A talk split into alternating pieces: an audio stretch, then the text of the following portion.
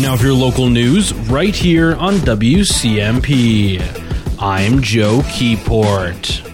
Pine County Sheriff's Office is looking for information after a vehicle owned by the Pine City School District was damaged earlier this week.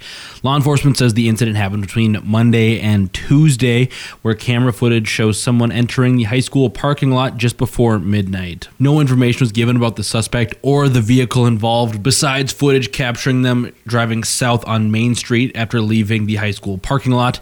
Anyone with information is asked to contact the Pine County Sheriff's Office.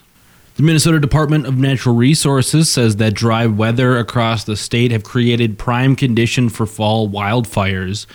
As a response, the DNR urges homeowners, woodland owners, and outdoor recreationalists to monitor statewide fire dangers and current burning restrictions, which can fluctuate quickly this time of the year. For more information and daily updates on current fire risk and open burning restrictions, you can visit the DNR website.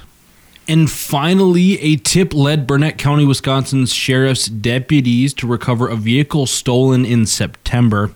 Unfortunately, the vehicle was found in the middle of being parted out and completely destroyed. According to Burnett County Sheriff Tracy Finch, the stepson of the person who owns the property where the vehicle was found is a suspect in the theft. However, he ran off before deputies could apprehend him. And the stepson had taken off running through the woods before the even off, the officers even knew how the vehicle had gotten there. So we are actively looking for him. And there has been some chatter on Facebook about what people are going to do if they find him before we do. Sheriff Finch asks for people to not engage in vigilante activities and to contact law enforcement if anyone has any information. And now for your local news, right here on WCMP. I'm Joe Keyport.